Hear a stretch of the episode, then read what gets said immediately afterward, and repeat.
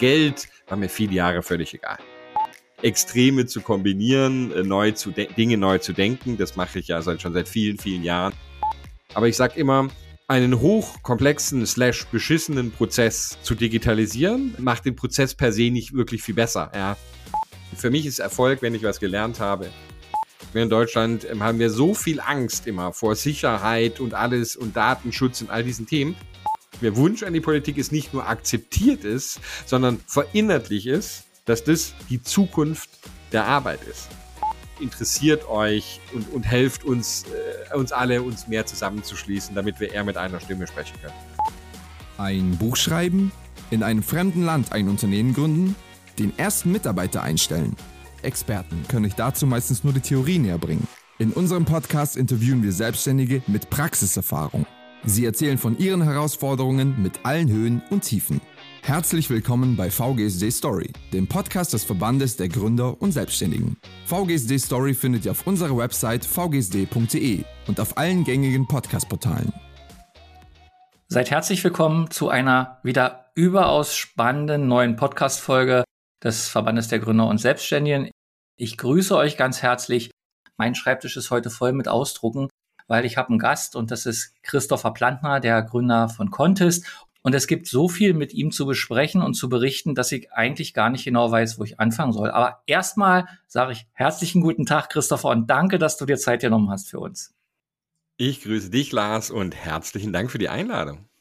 Du hast eine bewegte Vergangenheit und alle, die unseren Podcast schon eine Weile kennen, die wissen, dass wir hinter die Kulissen von Menschen gucken, die selbstständig sind. Wir fragen, wie man, wie ihr zu dem geworden seid, ja, der man heute ist, was es für Höhen, für Tiefen gab. Und um euch ein Bild zu machen, wie, wie, wie leben Selbstständige, wie kommt man auf diesen Weg und was passiert eigentlich in diesem selbstständigen Leben, wenn man das so sagen will. Und der Christopher ist einer, ich habe es ja eben schon gesagt, ein, ein Seriengründer. Wenn ich nicht falsch gelesen habe, Christopher, acht Firmen hast du inzwischen gegründet? Genau, acht, ja, ja. Ich würde sagen, lass uns mal vorne anfangen. Also du sitzt in Berlin, ich sitze auch in Berlin, wir sehen uns aber trotzdem, Corona sei Dank, und einfach weil es bequem ist, per Video und per Audio. Und ja, erzähl mir doch mal, wie du angefangen hast. Und ich würde gleich eine Frage stellen, die mir aufgefallen ist, weil ich natürlich ein bisschen gestalkt habe. Ich habe in deinem Lebenslauf gelesen, du hast an der Universität der Künste Berlin studiert. Und du hast studiert, wenn es stimmt, Electronic Business. Jetzt frage ich mich, was ist Electronic Business an der Akademie der Künste?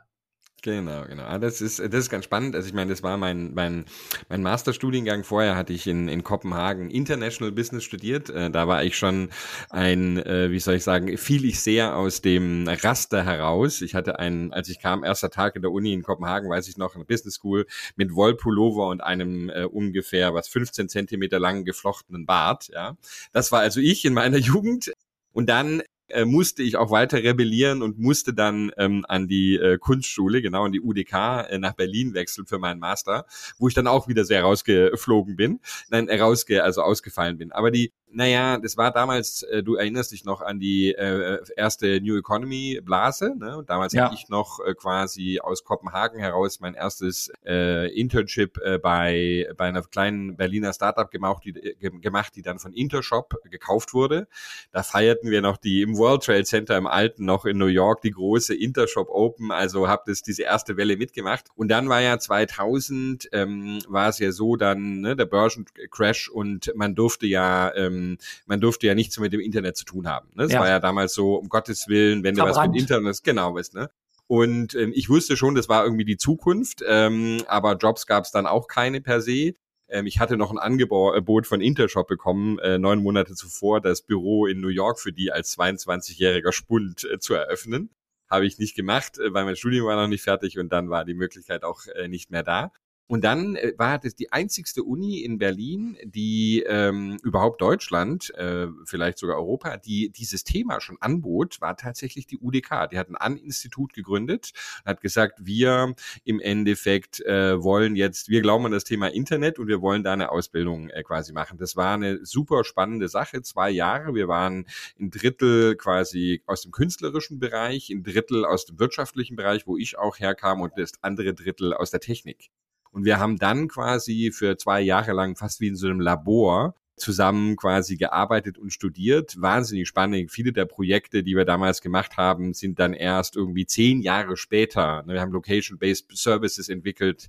Ich weiß noch, meine Frau hatte in, äh, zu der Zeit in Kopenhagen studiert und hatte damals im Endeffekt äh, in der in der Uni in Kopenhagen noch auf Nokia-Basis mit äh, WAP, äh, dass man so ein äh, geführtes System macht, dass man reinkommt und sagt so, ich komme, ähm, ich suche jetzt den Direktor und wurde dann per Voice quasi geführt, weil man hatte ja noch kein Telefon, man hatte noch keine Maps und all diese Geschichten.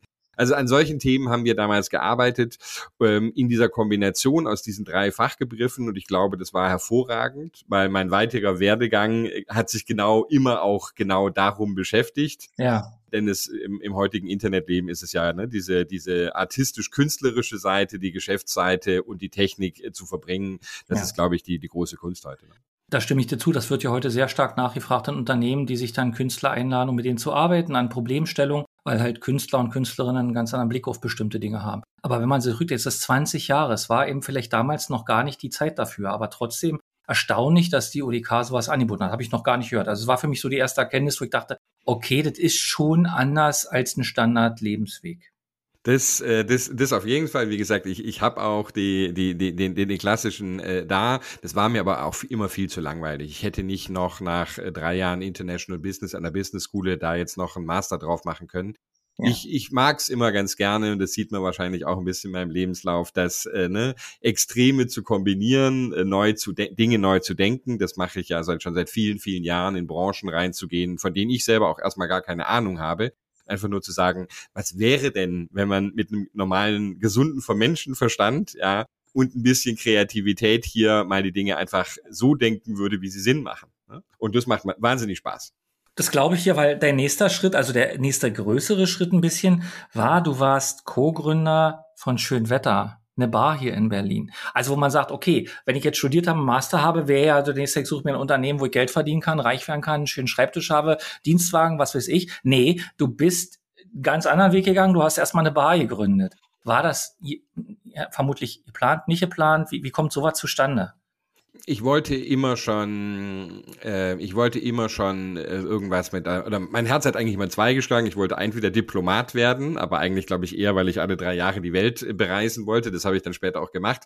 Aber auf der das andere Seite war Unternehmer. Mein Vater äh, ist, ist Arzt, da habe ich also diese selbstständige Unternehmerseite immer gesehen und habe schon früh angefangen, ähm, immer Sachen zu probieren, die aber dann ähm, auch während des Studiums schon, die dann aber meistens nicht so wirklich weit gekommen sind. Ich habe auch gefreelanced, äh, Webseiten gebaut und so.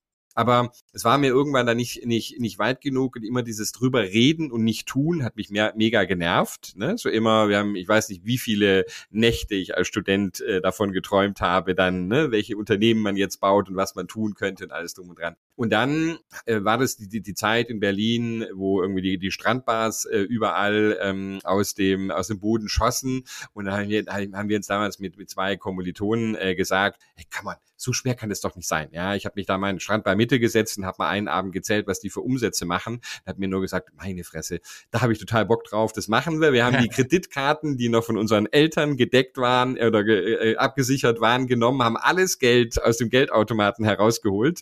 Was ging, es waren ja die wilden Jahre ne? in, in Berlin damals, ja. Rock'n'Roll, die ganzen Lizenzen, na ja, ne? die Polizei kam wegen Ruhestörung, aber sonst eigentlich fast nichts. Also es war perfekt, um in die Selbstständigkeit zu starten. Denn natürlich haben wir wahnsinnig viele Fehler gemacht, aber wir haben im Endeffekt in ein, zwei Monaten selber alles, haben eine Beachbar, gibt's heute noch im, im Mauerpark ähm, aufgebaut. Die war dann auch glücklicherweise nach drei Monaten Break-Even. Äh, war ein mega cooler ähm, Erfolg. Aber ich habe äh, damals, ich habe das nur dann einen, einen Sommer gemacht, aber äh, mein, mein dritter Kommilitone, der das mit mir zusammen gemacht hat, hat die heute noch. Also die gibt's ja heute noch und die betreibt er weiter. Und glaube ich, finanziell ist es gar nicht so schlecht für ihn gewesen über die Jahre hinweg. Also von wegen, weil du vorher sagtest, so großes Autodienstwagen. Also ich meine, äh, nein, nein, äh, wenn ein, wenn eine solche ähm, Geschichte gut funktioniert, und das tat sie bei ihm, ja, ja äh, dann, dann kann das durchaus auch sehr, ähm, sehr lukrativ sein. Aber für mich war es, glaube ich, deswegen deswegen äh, ein Befreiungsschlag, weil es endlich ist so, jetzt habe ich diese Selbstständigkeit, jetzt habe ich sie geknackt, jetzt, jetzt, das war für mich dieser Sprung von so ein bisschen vorher, aber wirklich auch dieser Sprung, ich bin danach bis jetzt zu Contist nie wieder angestellt gewesen. Ne? Für mich war das dieses so, das, das ist mein Leben, da möchte ich hingehen, ich möchte nicht jeden Abend äh, vor der hinter der Bar stehen, das ist, es, es macht mir mega Spaß, auch heute noch, aber, aber das ist nicht das, was ich im Endeffekt möchte, ich habe andere Ziele und Projekte, aber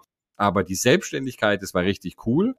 Und ich habe auch, und das hat mich dann geprägt, auch für den Rest meines jetzigen Lebens, ich habe dort so viele Fehler gemacht. Also im Sinn, ich war damals für die Finanzen äh, zuständig. Ja, ich musste die Buchhaltung machen. Ich hatte keine Ahnung. Ich hatte zwar im Studium gelernt, wie man die Financial Statements von Microsoft und McDonald's oder sowas interpretiert, aber aber niemals, wie man so ganz einfach die Buchhaltung macht. Und dann habe ich mich im Excel-Sheet hingesetzt, das Datum, den Betrag ähm, einge eingetragen, also so das selber versucht zu machen, irgendwie Hilfe. Nee, der Steuerberater hatte mir auch nicht wirklich irgendwie Hilfe. Ich habe mir gesagt, komm, da muss doch irgendwas geben. Ne, die ganzen Tools, die es da gibt und so, keiner hatte mir irgendwas erzählt. Ich habe es halt irgendwie selber gemacht. Äh, wir kriegten dann im Jahr darauf auch eine Prüfung. Da war ich zum Glück schon nicht mehr äh, Teilhaber, aber aber das war, hat mir mein, mein Kommilitone erzählt, ziemlich heftig, ja. Also ich habe einfach dort am eigenen Leibe erlebt, wie wahnsinnig äh, schwierig es ist, auch wenn man sogar wirtschaftlich jetzt gar nicht komplett unbedarft ist, ja, eigentlich in dieses Thema hineinzukommen und wie viele Fragen es gibt und wie viel, wie man allein gelassen wird. Und das nicht, ich habe es nicht sofort danach gemacht, aber dann so sechs, sieben Jahre später hat mich dazu gebracht, eigentlich äh, in diese Branche erst Buchhaltung, irgendwas für Selbstständige was einzusteigen und hat mich nie wieder losgelassen. Dieses Problem, äh, das beschäftigt mich jetzt seit seit 15 Jahren, äh, dass ich immer sage, genau um den Punkt für diese Leute, da muss man doch irgendwie was bauen können, dass es cool wird wenn du sagst, du hast Fehler gemacht, jetzt ist es ja so, dass man, also wie so gebrannte Kinder, ne, wenn man einen Fehler gemacht hat, dann äh, kann man ja auch verbrannt sein. Das war aber bei dir dann nicht der Fall. Das heißt also, die Fehler, die du gemacht hast, haben nicht dafür gesorgt, dass du sagst, ich ziehe mich jetzt mal auf ein sichere Terrain zurück, sondern du, du hast weitergemacht. Du hast dann dein nächstes Unternehmen gegründet oder bist das angegangen in diese Richtung, ja? Genau, ich, ich weiß nicht, was es, was es bei mir ist. Ich meine, ähm, viele mein, aus meinem Freundeskreis, ähm, also ich, ich nehme das selber nicht so wahr, aber ähm, ich kriege das von, von den Menschen rübergespiegelt, dass, dass das, was ich tue, anscheinend wohl mutig sein soll. Ja, ähm, mhm. aber ich habe das Gen wahrscheinlich geerbt. Ja, ich habe keine, ich habe kein Gefühl dafür, dass es das erscheint, was ich, was ich in meinem Leben gemacht habe. Jetzt, ich tue das, was ich, was ich tue. Ich habe mich da auch nie drum gefürchtet. Geld war mir viele Jahre völlig egal. Ja, es ist im Endeffekt so, ich habe, ich liebe Geld, äh, gib mir so viel da möglich davon, ich gebe sofort wieder aus. Ähm, äh, das ist überhaupt nicht das, das, das Thema, aber ich habe es nicht deswegen gemacht, es hat mich nicht interessiert. Ähm, es ja. war nicht der, der treibende Kraft. Mittlerweile bin ich Vater von vier Kindern, die müssen jetzt alle äh, irgendwo ähm, in, in, in die Welt reisen und auf Schulen gehen und dies und jenes und sowas. Da muss leider Geld eine andere Rolle einnehmen als es, ähm, als es um die äh, Mitte 2030 dann gemacht hat. Aber das waren damals nicht die, die Sachen und auch Scheitern per se du, Scheitern ist doch immer eine Frage der Definition, ja.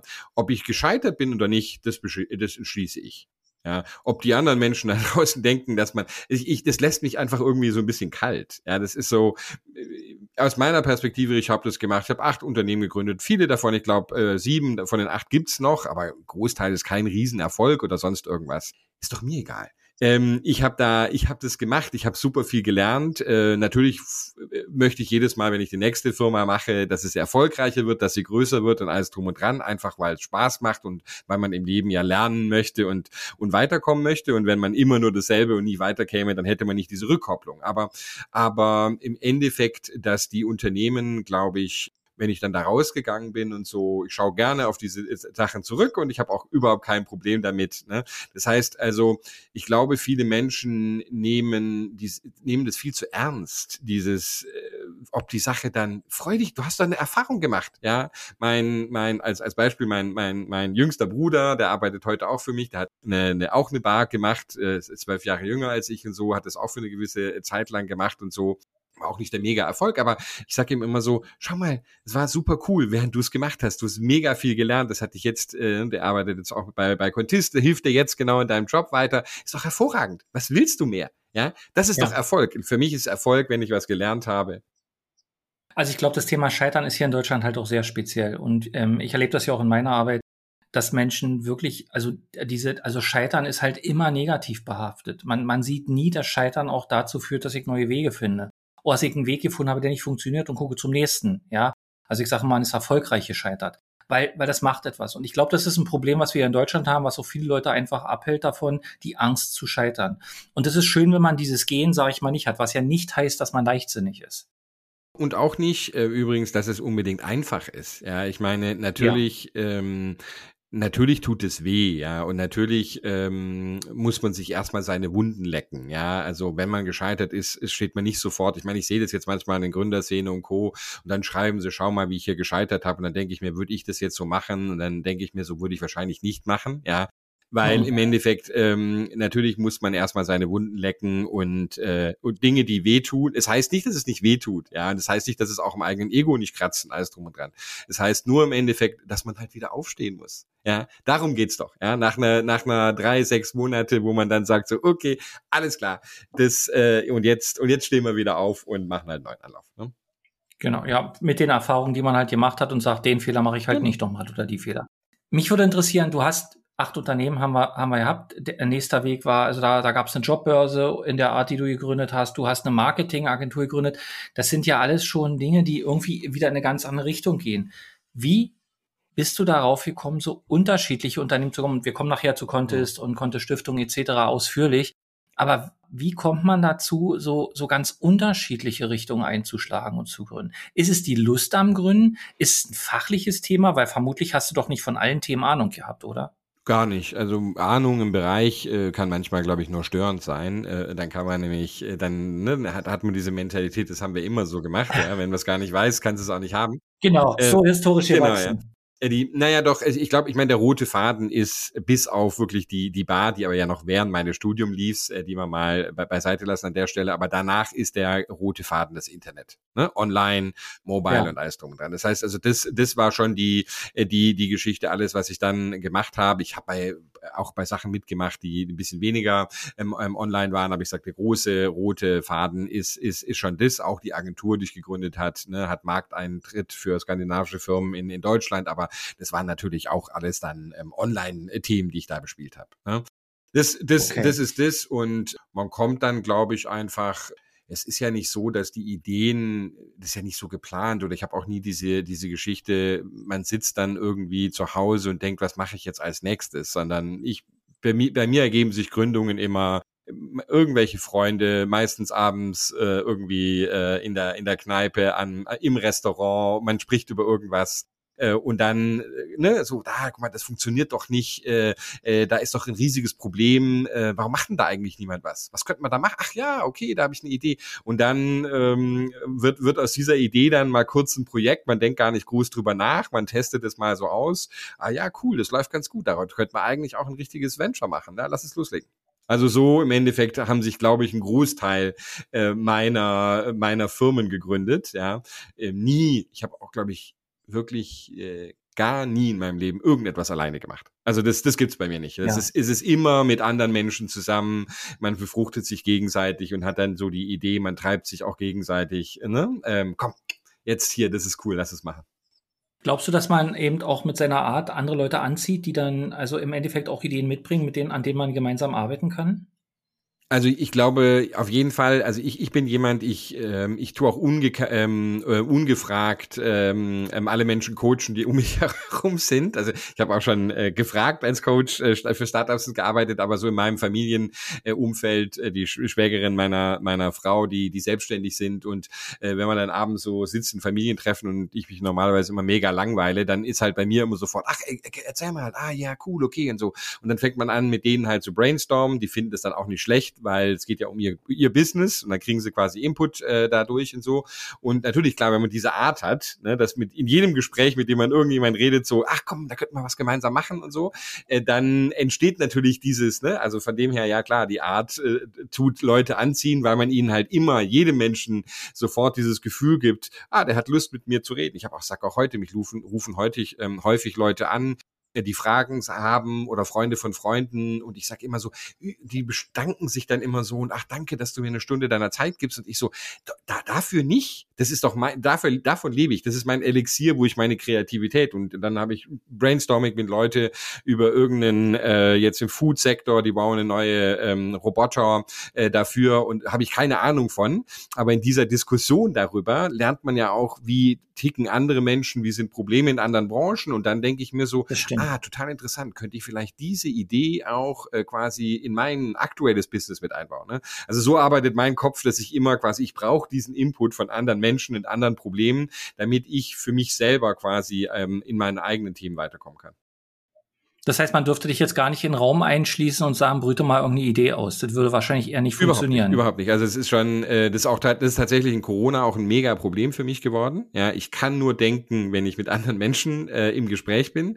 Und ähm, wenn, wenn wir sagen, hey, mach mal, entwickel mal eine Strategie, mach mal eine Präsentation und so, ja, dann überlege ich mir immer so, wen kann ich jetzt anrufen, damit wir jetzt hier irgendwie was gemeinsam versuchen zu machen können.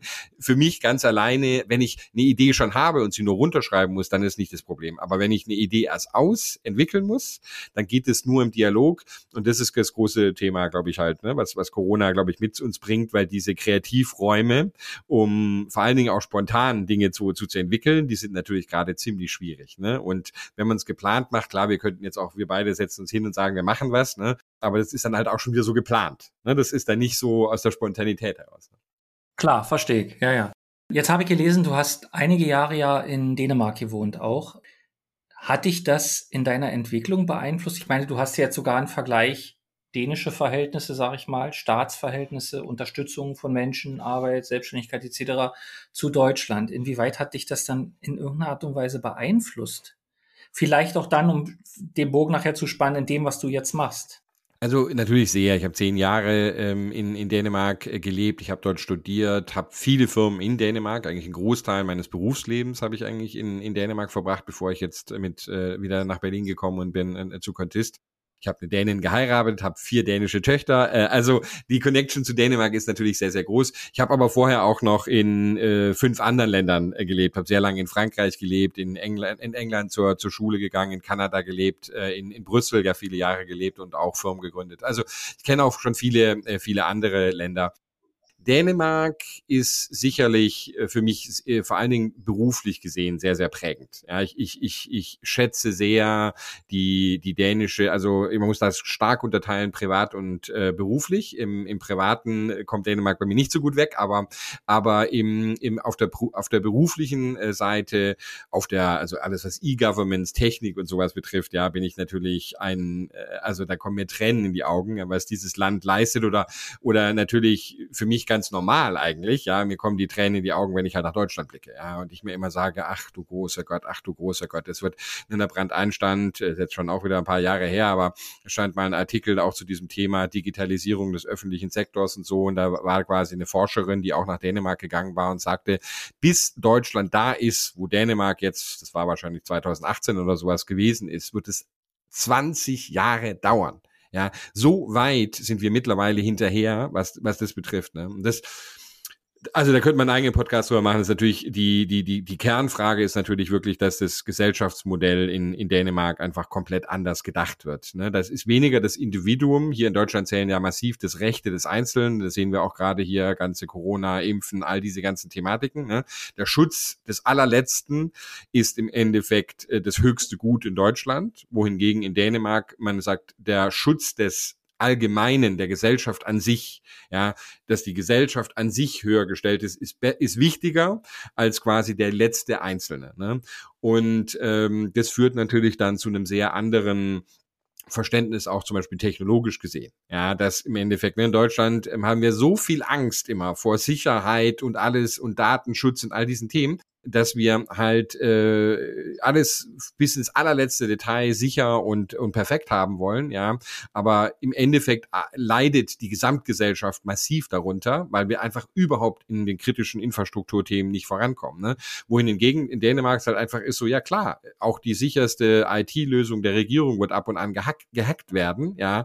Was ist denn der Schaden? Der dadurch entsteht. Ja, klar, ein paar hundert, ein paar tausend Leuten werden dann Schaden haben. Da kümmern wir uns dann dran, wenn das passiert. Ja, aber deswegen tun wir generell trotzdem, äh, wir, wir, wir, wir, wir glauben an die Technologie als quasi das Positive in der Gesellschaft und dass es uns einfach voranbringt insgesamt und es tut's halt auch. Ne? In vielerlei Hinsicht jetzt zum Thema Steuern, mit dem ich mich ja sehr intensiv äh, in der letzten Zeit beschäftige, ne, wenn ich dort mich halt äh, in Dänemark ähm, einlogge, einmal im Jahr, äh, dann ist meine Steuererklärung einfach fertig. Ich kann da noch fünf Punkte ähm, direkt äh, im Portal der Regierung quasi eintragen und that's that. Muss ich nicht, aber die, ne? Das heißt, die Steuererklärung wird vollautomatisiert erstellt und ähm, ich kann dann noch, wenn ich gerne möchte, zwei, drei Sachen ändern. Ja, ähm, einfach. Du fängst nicht bei null an. Ja, einfach so ja. dieses dieses Denken. Ja, natürlich äh, komplette Schnittstellen, alles wird sofort zum Staat gemeldet. Da schreien natürlich hier wieder auch alle so Datenschutz und dies und jenes. Es gibt eine, ne, meine Tochter, zwei meiner Töchter sind in Dänemark geboren. Das, die, die deutsche Seele verkraftet es natürlich kaum, aber, aber äh, im, im Kreissaal tut die Hebamme am Computer die Personennummer quasi für das Kind ähm, eintragen, ja. Und diese Personennummer ist, äh, ist dann, wird, wird sie sein Leben lang be begleiten und diese Personennummer sind alles, Polizeiakten, Krankenakten, äh, Steuern, alles ist über diese eine quasi zentrale Nummer gespeichert, ja klar, Datenschutz, ich verstehe natürlich auch die deutsche Seite in gewisser Weise, aber, aber natürlich führt es zu einer hochgradigen Effizienz, ja. Und als Bürger muss ich halt sagen, in Dänemark habe ich mich immer pudelwohl gefühlt, ja, weil einfach so hochgradig effizient und alles online und auch von hier aus, aus Deutschland aus, kann meine Frau sich zehn Jahre später, nachdem sie eine Operation hatte, einfach kurz einloggen, die Röntgenbilder runter, sich selber runterladen und damit zum Arzt gehen, ja. Also das ist halt das Schöne. Mit einem einzigen Login für alle Banken, für alle öffentlichen Sektoren, alles gibt nur ein einziges Passwort und einen Sicherheitszugang für alles. Ja. Das sind halt diese Traumvorstelle, wenn ich mir, wenn ich mir vorstelle, was wir in Deutschland dann erreichen könnten, wenn wir sowas hinbekämen. Ne? Gut, ich könnte jetzt noch lange schwärmen, aber ja, doch, Dänemark hat mich sicher geträumt. Aber das hört sich für die einen, für die einen hört sich das nach einer absoluten Zukunftsvision an und für die anderen ist das die Dystopie wahrscheinlich, ja. Genau, also das, das, das verstehe ich auch total. Aber dann sage ich Ihnen immer, naja, Dystopie, interessant. Ich kenne kaum einen Deutschen, ja, das ist wirklich immer, meine Frau wird, wird irgendwie ähm, einmal in der Woche gefragt, echt, Dänemark, wieso seid ihr zurückgekommen? Ja, wer würde aus ja, würde ich dich jetzt auch wer, wer würde aus den ja ja und dann sage ich so so okay was was ist das kann ja nicht so dystopisch sein wenn ähm, der Großteil äh, der Menschen ja auf dieses Land ist total vergöttert ja. Also Deutschen schauen auf Skandinavien ja sie tun es auch total romantisieren in vielerlei Hinsicht ja weil wie gesagt im privaten Bereich ähm, äh, aber da, kommen, da, da sprechen wir jetzt nicht drüber aber die die ähm, also ich, ich ich glaube wir wir Deutschen mögen es halt auch gerne immer an allem rumzukriegen kritisieren, ja, anstatt mal mutig zu sein und zu sagen, so, das ist unsere Vision, wir gehen voran. Wir waren mal das Land, was technisch ganz weit vorne war. Wir ja. waren mal das Land, das richtig mutig ist und ich bin ein Optimist. Ich glaube, wir können das auch wieder sein, aber wir müssen auch anfangen, uns wirklich das mal einzureden und zu sagen, so, we want to go back there. Ne? Da wollen wir hin zurück und da müssen wir halt einfach mal unsere Ängste abschütteln. Ich glaube, das ist ein wichtiges Thema. Es bedeutet ganz viel Schmerz in Behörden, Verwaltungen, Dinge loszulassen, und zu sagen, dieses Beharrungsvermögen, was wir hier haben, das muss unbedingt im Aufhören. Jetzt seid ihr aus Dänemark wieder zurückgekommen. Wie ging es denn dann weiter, um jetzt die Brücke mal zu schlagen zu deinem, ich sag mal, letzten großen und vielleicht ja auch am langlebigsten Baby und ähm, ein Kind und äh, keine Ahnung, Traum für die Zukunft, nämlich für uns Selbstständige? Naja, also ich, ich hatte ja quasi noch in, äh, in Dänemark äh, bin ich ja mal nach irgendeinem von, von meinen Ventures, äh, wo man dann mal wieder kurz vor dem der Privatinsolvenz steht äh, und die Ärmel hochkrempeln muss, wie man so gelernt hat. Dann macht man Beratung. So habe ich mir dann immer wieder zwischen, zwischenzeitlich und so, und da kam ich zu einem Unternehmen, das machte quasi Buchhaltung. Es war so, das, es war ein Startup, aber ein sehr, sehr, sehr erfolgreiches dänisches Startup, aber hatte 80 Prozent Marktanteile. Ich sage immer so, das, das Dativ von Skandinavien. Und ähm, ich wollte, die kamen gerade in den deutschen Markt und ich wollte einfach nur für drei Monate da Geld verdienen. Ja, ich, hab, ich, ich hasse Buchhaltung zu allertiefst. Und, ähm, und ich aber, ja, man, manchmal muss man halt Augen zu und Geld verdienen. Ne? Und da bin ich hängen geblieben. Ja, weil im Endeffekt so aus den drei Monaten ähm, habe ich diese Branche, dieses Thema nie wieder verlassen, weil ich irgendwie so für mich, ähm, das hat mich genau eben daran erinnert an diese Schmerzen in der in der Anfangszeit. Und ich habe auf einmal irgendwie, es hat bei mir Klick gemacht und ich habe einen Sinn erkannt für mich in dem, was ich tue, nämlich ich will jetzt genau dieser Gruppe helfen, all die Schmerzen, die ich früher hatte, das muss irgendwie technisch, technologisch anders äh, gemacht sein. Dann habe ich dort ähm, mit dieser Firma zusammen, die die Firma Debitur, die es heute auch noch gibt äh, in, in Deutschland ja auch ein Rechnungs- und Buchhaltungssystem gegründet. Heute gehört es zu SumUp, wurde dann an SumUp verkauft. Ähm, aber in dieser Zeit bin dann wieder nach Deutschland zurück, habe dann noch drei Jahre gependelt, äh, Kopenhagen, weil der, der Sitz der Firma war da, aber meine Familie war schon in, in, in Deutschland. Und an irgendeinem Punkt ähm, habe ich mir, mein Traum war immer äh, so ein bisschen, wie ich es gerade aus Dänemark beschrieben habe, ähm, dieses ganze Thema, ich meine, wir haben ein riesiges Problem in Deutschland, dass alles so wahnsinnig bürokratisch ist, ja. Und wir, ich, wir arbeiten, da kommen wir nachher noch drauf, wir arbeiten ja auch in vielerlei Hinsicht darin, dass das auch endlich mal endet. Aber in der Zwischenzeit denke ich daran, ähm, lass uns halt die Technologie nutzen, ja, um diese ganzen Themen irgendwie einfacher zu machen. Und der große Traum ist im Endeffekt, ich bin ein One-Man-Show-Selbstständiger oder Selbstständige und ähm, in meiner Hosentasche ähm, wird quasi all diese ganzen Administrationen vollautomatisiert gemacht. Ja? Und ich mache im Endeffekt, außer meine Arbeit, muss ich fast nichts mehr machen. Ja? Und da habe ich schon lange dran gearbeitet, auch schon bei Debitur. Das Problem war immer, Du kennst es sicher von, von dir selber. Also ich ähm, kenne es hier gut. Wer mich sehen würde, der äh, sieht, dass mein Mikrofon auf einer Kiste steht und das ist die berühmte Kiste, in der die Belege bei mir reinkommen und ich tue sie auch leider viel ja. zu selten digitalisieren.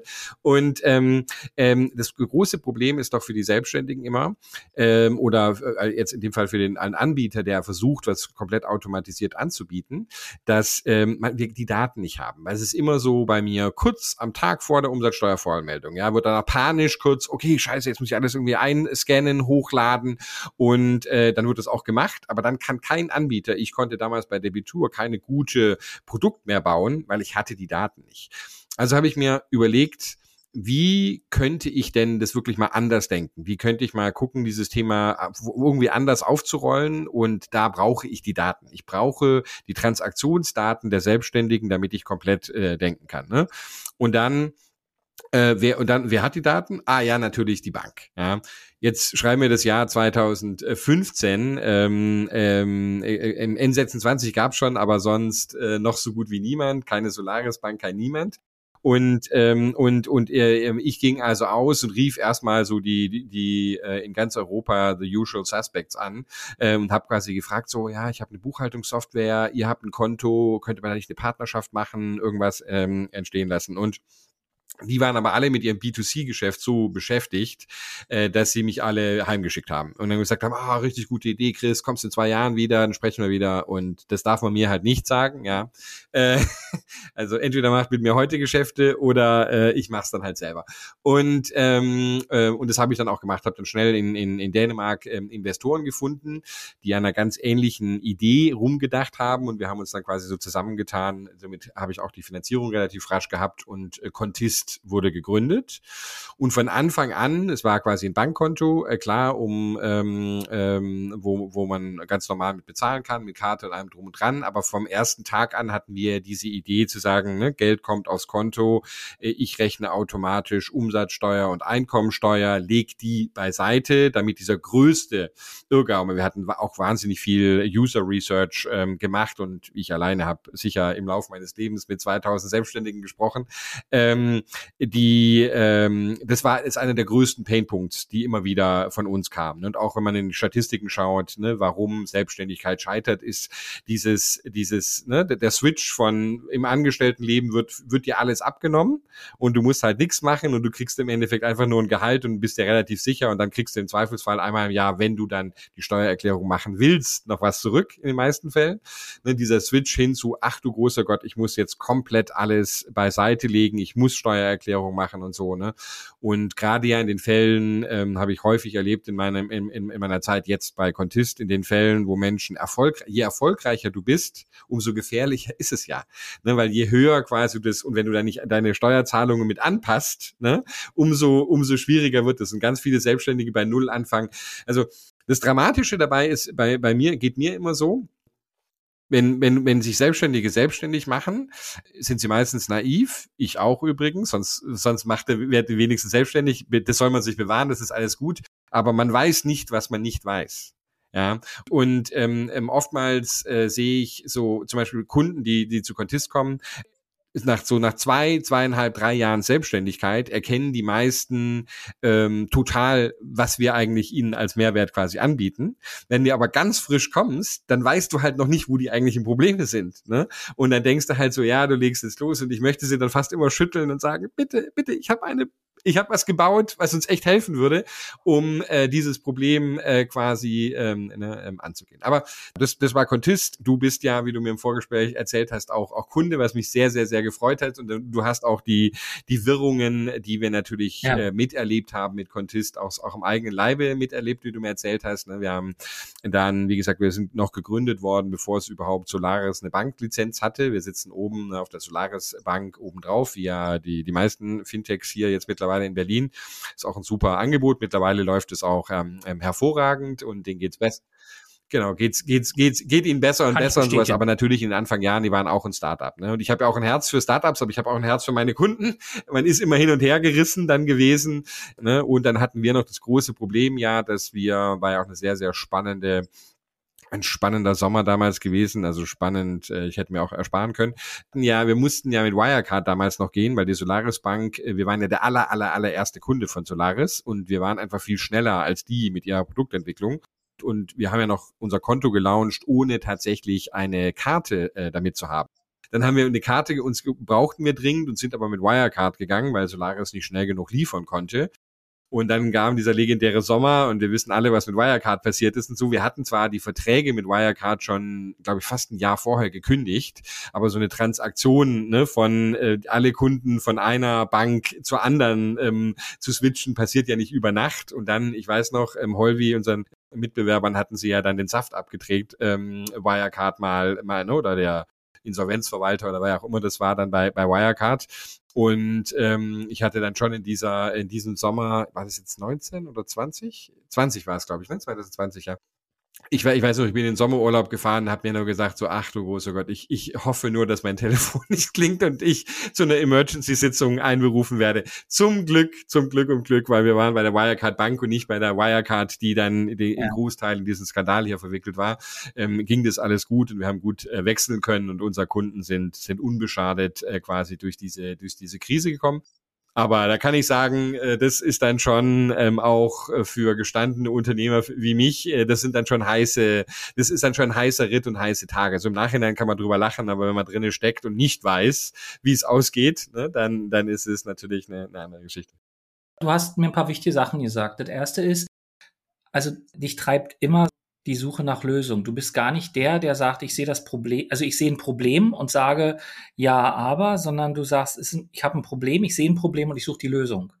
Und ich meine, wir sprechen als Selbstständiger miteinander. Ich stimme dir dazu, wenn man sich selbstständig macht, dann, also wenn man immer angestellt war, so wie ich, war ja über 30 Jahre angestellt. Du hast, weißt, wie man einen Businessplan machst, du machst eine Gründungsberatung, du machst alles Mögliche, aber du hast überhaupt gar keine Ahnung, was dann alles kommt. Umsatzsteuererklärung, vierteljährliche Umsatzsteuererklärung, Dauerbefristung, was es da so alles gibt. Und dann geht das los. Dann kaufst du dir deinen ersten Computer und fragst dich, was mache ich denn damit? Dann sagst du dir, ich muss meine Vorsteueranmeldung machen. Wer macht denn das? Wo lege ich denn meine Belege ab? Und weißt du, es ist ja so, also wir sind, ich glaube, das ist ein deutsches Thema, weißt du, jetzt sind alles, jetzt scannst du deine Belege ein, aber ich schmeiße meine Belege nach wie vor nicht weg, weil ich Angst habe, dann kommt das Finanzamt und sagt, wir wollen doch den Beleg sehen solange man jetzt keine Bestätigung dann wirklich auch hat, dass das so geht. Aber was mir wirklich gut gefällt und was ich glaube ganz wichtig ist, und das scheint ja ein Antrieb für dich auch zu sein, der dann zu, dazu führt, dass dich Contest jetzt auch so entwickelt und ich würde ja auch gerne wissen, was dich antreibt und dann kommen wir auch noch zur Contest Stiftung. Das heißt, du schaust immer nach einem Problem und ich weiß nicht, wo ich sie lesen habe. Ich habe irgendwie in der Recherche zu dir habe ich einen Satz gelesen, da hast du irgendwie so gesagt, ich weiß jetzt nicht, ob es hundertprozentig stimmt, deine Passion ist, Selbstständigen, nein, seit, seit ganz vielen Jahren Selbstständigen zu helfen und deren Tech-Probleme zu lösen, die sie nicht hätten, wenn genau. der deutsche Staat nicht, ich will nicht sagen versagt, aber nicht genau, die passende genau. Lösung hat. Genau, das war fast fast äh, ähm, äh, genau äh, richtig, wie, wie ich es immer sage, genau. Ne? Mit Technologie die Probleme zu lösen, die erst der Staat geschaffen hat. Ja? Und das ist das ist ja, wie gesagt, auch aus meiner ähm, aus meinem Erfahrungsschatz gerade aus den verschiedenen Ländern. Ich habe zum Beispiel in Frankreich ein sehr gutes Beispiel, was ich an der Stelle immer gerne zitiere. Die haben, glaube ich, 2008, 10, ich weiß nicht mehr genau, wann es war, äh, den einen Status des Auto-Entrepreneur entwickelt. Und das ist im Endeffekt der deutsche Kleinunternehmer, nur äh, für die Umsatzgrenze bis 170.000 Euro. Ja, ähm, also von der Umsatzsteuer befragt, massive Vereinfachung der Sozialversicherungsbeiträge und all diese ganzen Themen über ein Portal geregelt. Ja, also eine dramatische Vereinfachung. Ja, ich bin jetzt auch gerade mit mit mit meinem äh, Kollegen und Co-Founder von der Konto Steuerberatung haben wir uns gerade jetzt hingesetzt, werden es in den nächsten äh, Tagen auch ähm, auch ausarbeiten, noch weiter und haben quasi uns wirklich mal ähm, inhaltlich, das ist natürlich Nerd-Themen, aber für die für die Selbstständigen an sich natürlich schon super wichtig, gesagt so äh, Selbstständigkeit 2030. Ja, wie muss das denn jetzt in unserem Fachgebiet der der äh, Finanzen, der Buchhaltung und der Steuerberatung eigentlich aussehen? Ja, ähm, warum gibt es eine Bilanzierungspflicht für Solo-Selbstständige? Ja, warum darf man nicht ähnlich wie Angestellten viel viel mehr pauschalisieren? Ja, wir könnten einfach versuchen, sagen generell Pauschalen und so, ja. Warum müssen wir, äh, wie gesagt, halt Umsatzsteuerpflicht und alles, Gewerbesteuerpflicht, ja, kompletter Schwachsinn. Einfach nur, weil die, äh, weil der Staat eine Verteilung ähm, quasi macht, ja, für diese Gruppierung überhaupt nicht sinnvoll. Die müssen ja auch fast nie was zahlen. Das ist ja nur eine Gegenrechnung zur, zur Einkommensteuer. Also komplett abschaffen, ja. Ich habe ähm, Osteuropa mir auch äh, ziemlich intensiv angeschaut. In einigen Ländern dort ist es zum Beispiel so, dass nicht der Beleg, sondern das Bankkonto und die Banktransaktion als Beweis einer Transaktion gilt. Ja? Also Abschaffen aller jeglicher Art von Belegpflicht in, äh, in Deutschland und ähm, quasi nur noch äh, das, das Bankkonto als Truth, ne, zumindest für ab gewissen Beträgen. Ne? Lauter solche Themen. Also wir haben da angefangen, ein Manifest und einen Forderungskatalog ähm, aufzubauen und werden den jetzt auch noch weiter, äh, weiter ähm, anfangen zu, zu, ähm, zu spezifizieren wir haben ja schon mit dem Koalitionsvertrag das eine oder andere ähm, auch, VGSD ja auch und wir mit der Konte Stiftung sind wir ja schon sehr eng in der in dem politischen Dialog, ja. ähm, was diese Themen betrifft. Aber ich glaube auch mit der neuen Regierung jetzt haben wir alle Selbstständige, glaube ich, sehr, sehr viel Hoffnung, dass wir jetzt hier auch noch weitergehen können als die Themen, die nur im Koalitionsvertrag. Ne? Und dass wir hier eine Büro, also Bürokratie, Digitalisierung ist das eine, aber ich sage immer, einen hochkomplexen slash beschissenen Prozess zu digitalisieren, macht den Prozess per se nicht wirklich viel besser. Ja. Besser ist es, das kennen wir aus Unternehmen, ne? besser ist es deutlich zu sagen, alles klar, wir überlegen uns nochmal, könnte man auch den Prozess dramatisch vereinfachen und dann gleichzeitig digitalisieren und dann hätten wir eigentlich den Jackpot. Ne? Und ich glaube, da müssen wir noch ein bisschen anfangen, hier wirklich ein bisschen Wirbel zu machen an der Stelle. Ne? Also ich würde mir ja wünschen, dass die Ideen, die ihr habt, nicht erst 2030 umgesetzt sind, sondern nächstes Jahr. Aber du hast natürlich völlig recht, es gibt so viel Unzulänglichkeiten, weil halt einfach immer in der Angestelltenwelt gedacht wird. Es wird immer in diesen Prozessen für Angestellte gedacht, aber nie in der selbstständigen Welt. Und das verkompliziert für uns so viele Sachen. Ich meine, jetzt kann ich bei euch äh, meinen Beleg per Mail an euch schicken und ihr sortiert den dem Umsatz zu. Das ist doch ein Traum.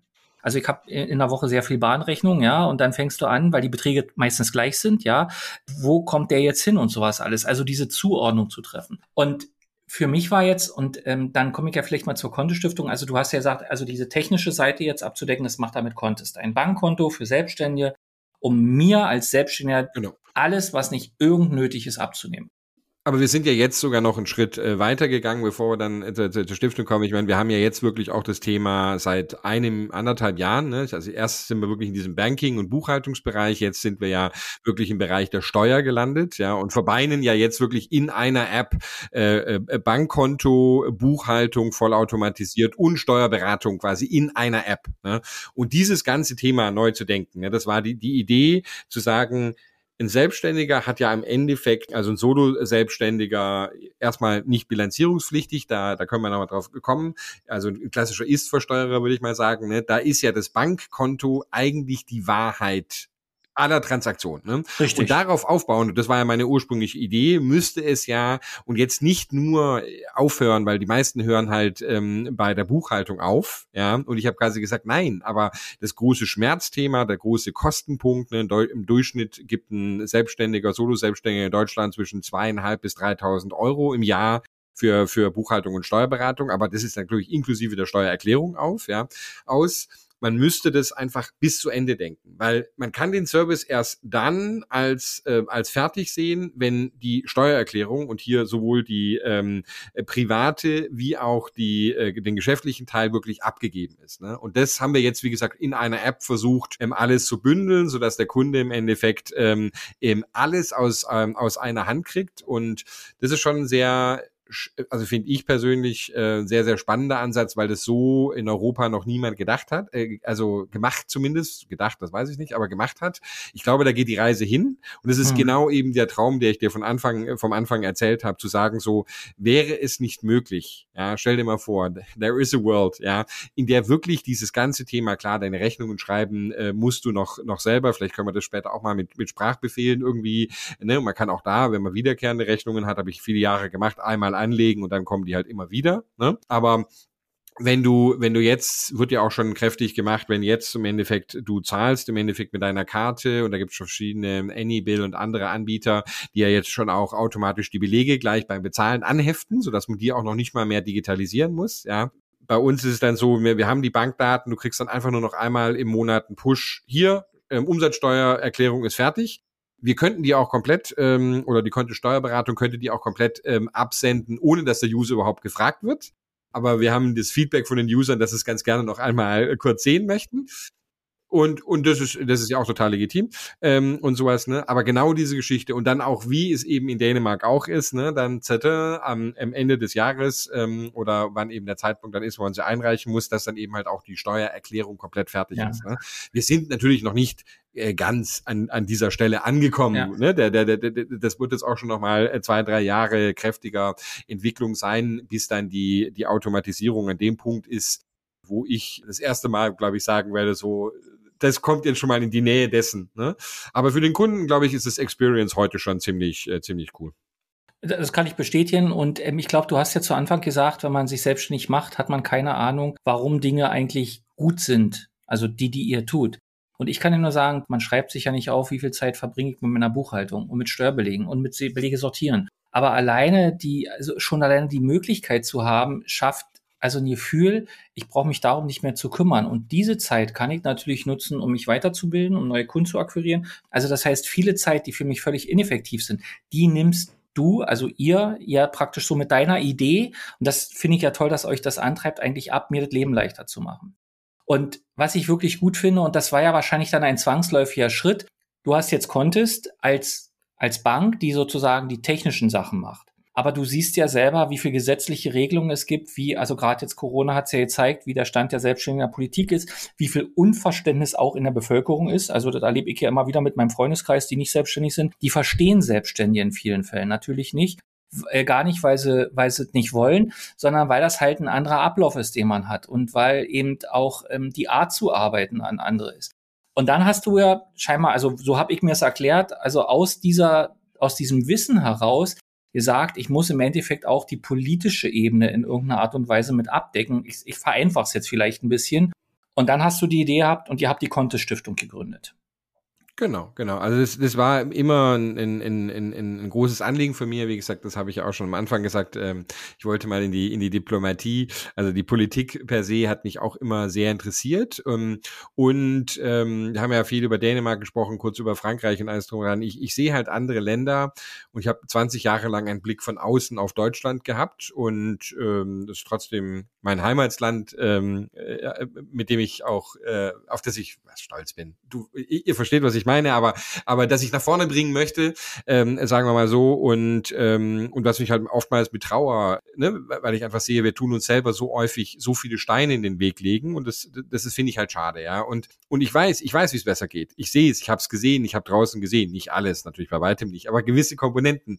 Und, und dann, dann habe ich diesen Drang und, äh, und sag so, wir müssen, wir müssen es anders machen. Wir müssen da besser, äh, wir müssen werden. Und es gibt viele von uns, ja, Ich meine, in, in allen Gesprächen, klar, natürlich alle Selbstständigen, ähm, wir sind uns im Großteil alle sowieso einig, ja. Wir haben oft eine Tendenz, äh, ich meine, im VGSD kennt ihr das auch gut, ähm, ähm, oft eine Tendenz, äh, sehr immer in unseren eigenen Silos. Richtig. Ja. ja, ja. Und ähm, und das ist das ist schade, weil das uns natürlich auf der politischen Bühne ähm, ähm, unserer Mittel beraubt, ne, unserer Stimme beraubt, ja.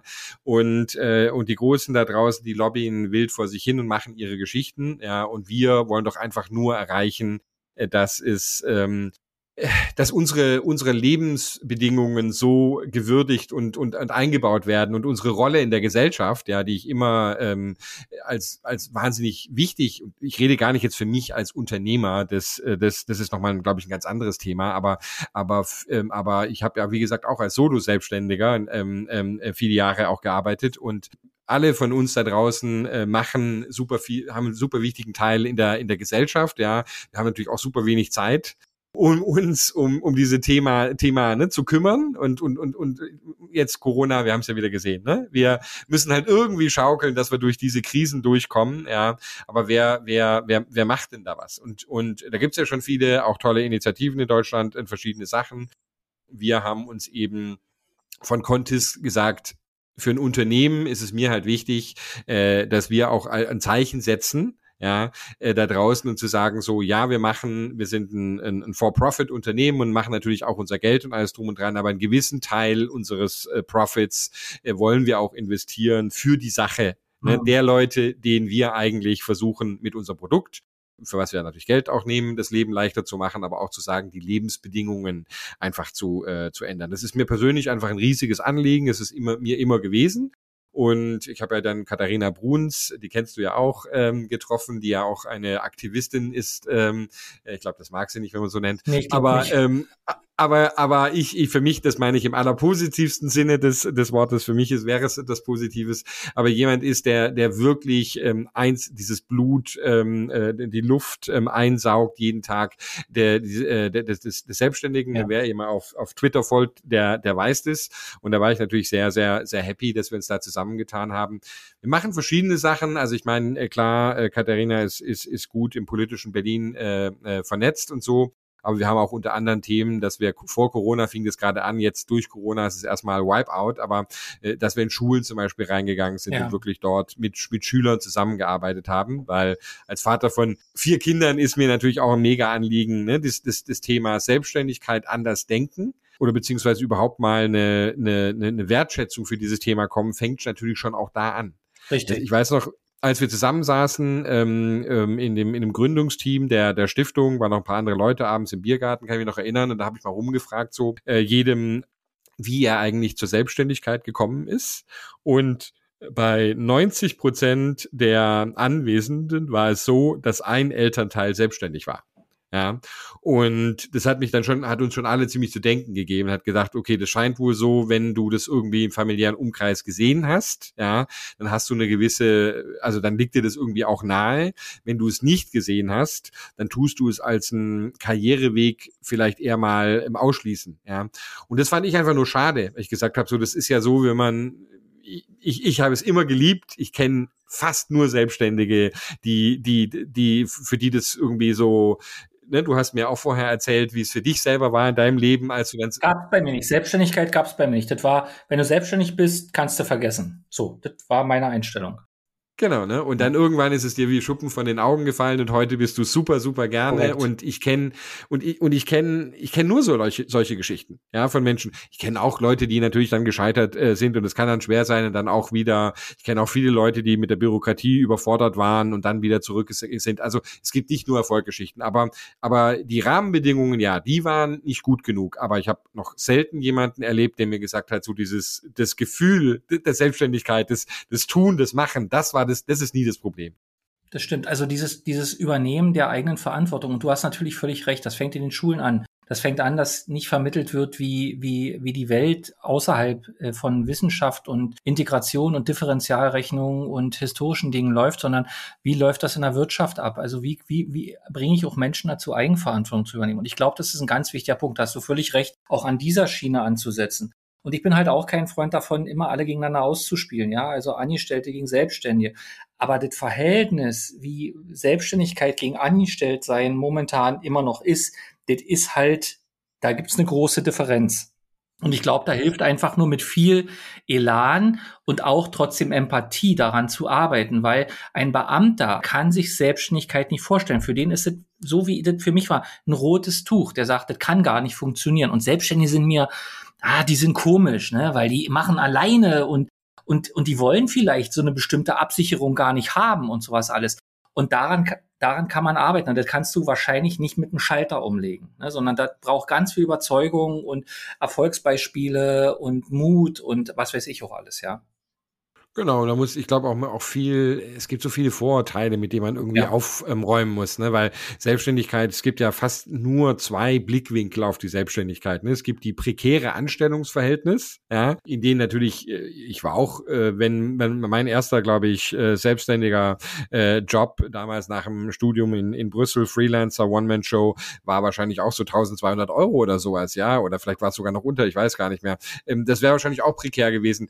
Das war mir egal. Das war war für meine Verhältnisse damals, war mir einfach, äh, das war mhm. doch, ne? Also es ist ein, ein Blick da, ein, ein, glaube ich, da oft ein falscher Blick drauf oder dann natürlich oben und, und jetzt, ah, kurz, da muss ich natürlich was dazu sagen. Ja, natürlich, es gibt, äh, es wird ausgenutzt, es gibt Menschen, ne, wenn hier Kurierfahrer und dies und jenes, also darüber rede ich nicht. Auch nicht, dass man darüber politisch nicht auch was tun muss. Das meine ich an dieser Stelle nicht. Ja. Aber es, da gibt's halt einen Unterschied. Nicht alle fallen, nur weil man wenig Geld verdient, fällt man nicht unbedingt in die Ich werde ausgenutzt Kategorie sondern es kann einfach nur sein, ich mache mich jetzt gerade selbstständig, ich muss halt erst die richtigen Kunden, ich muss mich auch erst zurechtfinden, ich kann mich auf dem Markt jetzt noch nicht so teuer verkaufen, weil ich einfach noch nicht so viel Erfahrung habe, aber ich komme halt rein und deswegen, das klar, regelt auch ein bisschen der Preis die ähm, Angebot und, und, und, und Nachfrage. Ne? Oder dann hat man gesellschaftlich diesen Blick auf, äh, okay, das sind dann die Rechtsanwälte, Ärzte äh, ähm, äh, und Steuerberater, die alle extrem viel Geld zu verdienen, ja, und äh, einer gewissen Partei zugehörig sind und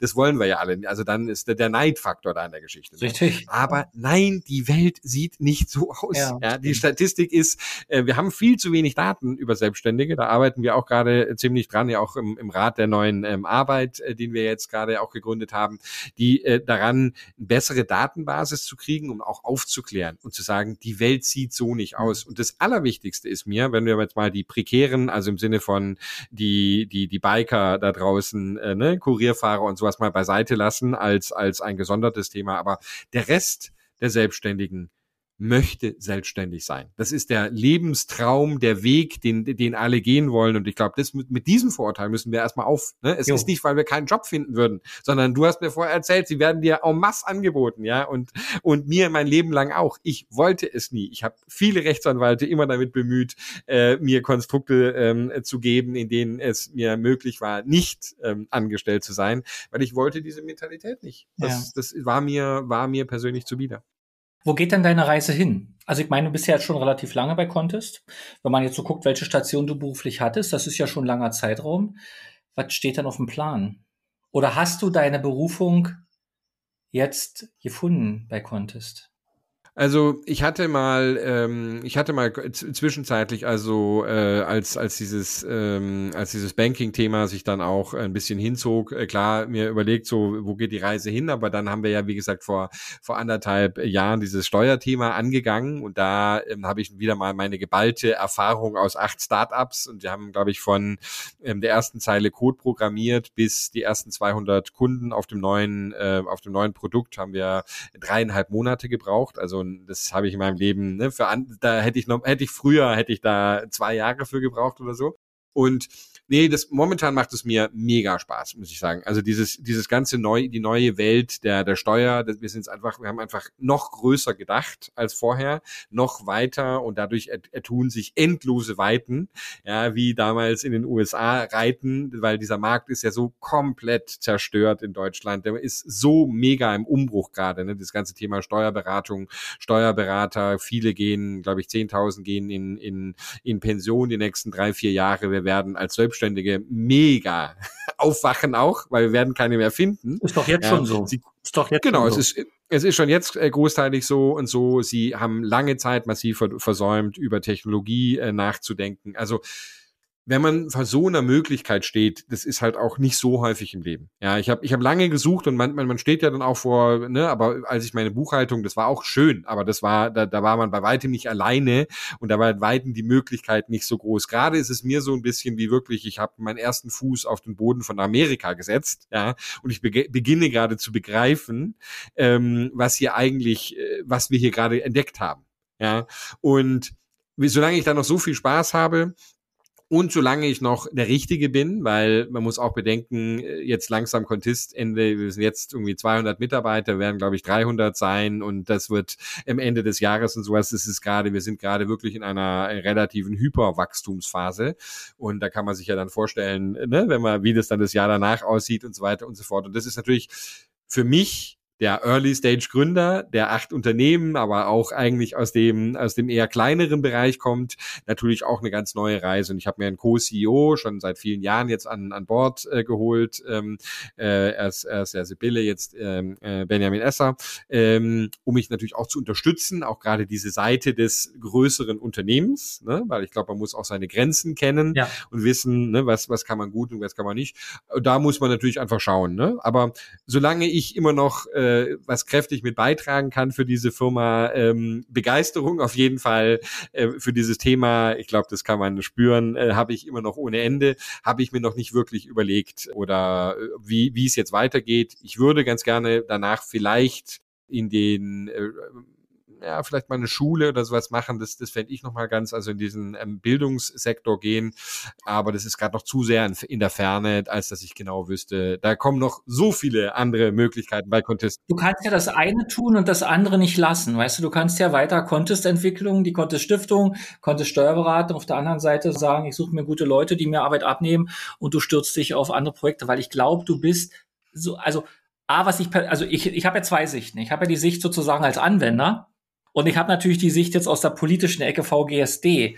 Und ich glaube, du und ihr seid an dem Fleck, wo es gut ist und wo es notwendig ist. Und man braucht auch Durchhaltevermögen und du brauchst halt auch, ich sag mal, Standfestigkeit und einen politischen Willen und auch eine, also diese, dieses Gefühl, dass es nicht mit dem Hammer gehen wird.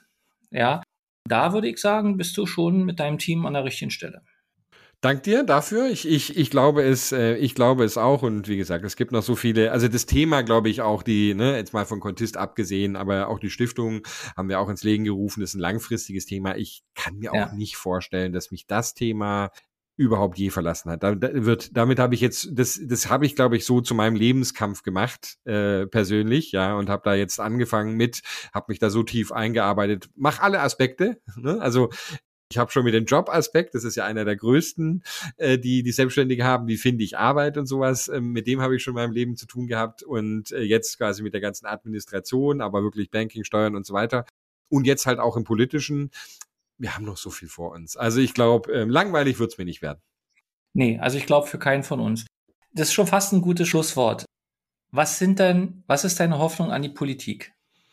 Naja, also, dass die Dinge, die erstmal jetzt im Ko Koalitionsvertrag sind, auch mal wirklich schnell jetzt mal angegangen wird. Ja, vielleicht noch dringender, äh, dass jetzt dieses Thema hier Selbstständigkeit und Corona, Unterstützung und dies und jenes, ne, dass das, ähm, äh, dass das mal kurzfristig äh, gelöst wird, ASAP. Ne? Ähm, aber wenn man jetzt mal ein bisschen weiterdenkt, wirklich dann die, diese Themen, dass es aber da nicht aufhört. Also ich glaube, das Wichtigste wäre, wenn die Parteien, und zwar alle, ja, weil da gibt's schon manchmal noch einfach Berührungsängste in jedem Bereich. Und ich glaube, eigentlich sollte keine Partei Berührungsängste mit diesem Thema haben, denn auch die Linke äh, kann, glaube ich, äh, äh, wie soll ich sagen, äh, ihr Klientel bei Selbstständigen finden, so wie die Grünen, so wie die CDU, die SPD und so weiter und so fort. Aber wir haben momentan noch zu sehr dieses Klienteldenken und ich finde, das ist sehr, sehr schade, weil es gar nicht dem entspricht. Ja, meine politische Meinung außerhalb der Selbstständigkeit entspricht vielleicht nicht dem, wo ich eigentlich heute mein Kreuzchen machen muss, wegen,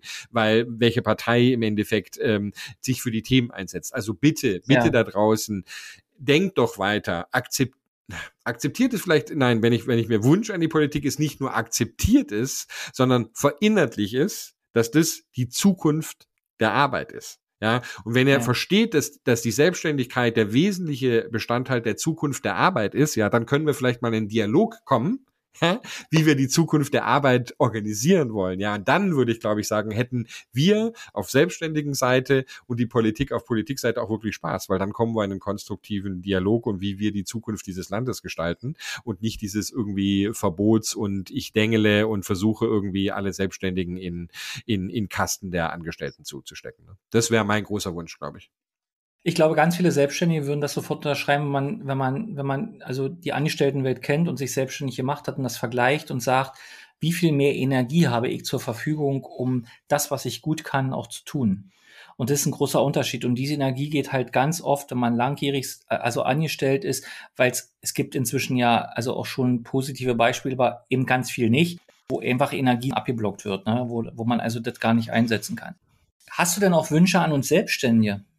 Naja, also die Wünsche an die Selbstständigen sind, denkt weniger in euer eigenen, ich bin Entwickler, ich bin Designer, ich bin Architekt, ich bin ähm, Arzt oder dies oder jenes, sondern lasst uns zusammentun. Solus Unite, wie wir gerne bei der Conte Stiftung äh, und im, im Rat der neuen Arbeit sagen. Weil ich glaube, wir können es nur schaffen, ja, wir, wir tun uns selber so immer ähm, so wahnsinnig äh, sch schwer damit. Äh, wir, wir haben keine vernünftige Repräsentanz oder sowas, weil wir so versplittern. Ja, und weil wir immer denken so, ja, nee, ne, weil ich, weil ich jetzt irgendwie ein Entwickler bin, was, was kann jetzt die selbstständige Hebamme und so weiter und so fort, ja. Aber so ist es doch nicht, ja. Wir haben alle sehr, sehr ähnlich gelagerte Probleme und wenn wir uns zusammentun und mehr versuchen, aus einer äh, Stimme zu sprechen, äh, dann äh, kann sich da auch wirklich was, was ändern. Also das ist so dieser Wunsch, interessiert euch und, und helft uns, äh, uns alle, uns mehr zusammenzuschließen, damit wir eher mit einer Stimme sprechen können. Letzte Frage, braucht es eine Partei für Selbstständige? Nein, ich glaube nicht. Die, ich habe es ja vorher gerade gesagt, die, ich, ich glaube, das ist kein Partei, also das ist nicht für eine Partei, das ist genau das Problem, weil dann haben wir im Endeffekt nur diese eine Partei und die kämpft dann dafür, für dieses ja. eine Thema, sondern es ist ein breites ist ein ganz, ganz breites. Wir sind insgesamt Selbstständige 4,3 Millionen in Deutschland, Solo-Selbstständige 2,3 Millionen. Ähm, das ist immerhin schon eine vernünftig große Gru Gruppe. Ich glaube, die, äh, die arbeitstätige Bevölkerung ist ja, glaube ich, nur so um die 40 Millionen. Ne? Also von dem her sind nicht alle 80 Millionen, die überhaupt nur ähm, arbeitstätig sind. Ähm, wir haben alle ganz unterschiedliche, wir sind konservativ, wir sind grün, wir sind liberal und so weiter und so, und so fort. Und wir haben da auch unser politisches Spektrum. Aber jede der Parteien sollte im Endeffekt das Thema Selbstständigkeit mit aufnehmen. Und ich glaube, eine Partei würde uns allen nur schaden. Man muss überall präsent sein. In allen unterschiedlichen politischen Richtungen gibt es Selbstständige. Und ich glaube, diese, diese Brücke zu bauen, das ist eine Aufgabe auch für die nächste Zeit. Genau. Christopher, es war mir eine Ehre und ganz vielen herzlichen Dank für deine Offenheit und ähm, für dieses Mutmachen. Ich danke dir, es war ein tolles Gespräch, Lars. Ich wünsche dir ganz viel Kraft. Bleib uns lange in dem Bereich erhalten, aber egal was kommt, ich freue mich jetzt schon auf das, was kommt. Und ich bin überzeugt, du gehst deinen Weg. Ähm, ich kann nur sagen, arbeite an der Stelle weiter. Ähm, aus meiner Perspektive politisch gesehen und auch aus dem, was ich als Selbstständiger sehe, ist es genau der richtige Weg. Und ich freue mich auf all das, was kommt. Und sage ganz herzlich Danke nochmal. Danke dir, Lars. Gut, dann lass es dir gut gehen und ich sage Tschüss. Okay, sehr schön. Hat mich sehr gefreut, okay? Danke dir. Ja, tschüss. Ciao. VGSD Story findet ihr auf unserer Website vgsd.de und auf allen gängigen Podcast-Portalen.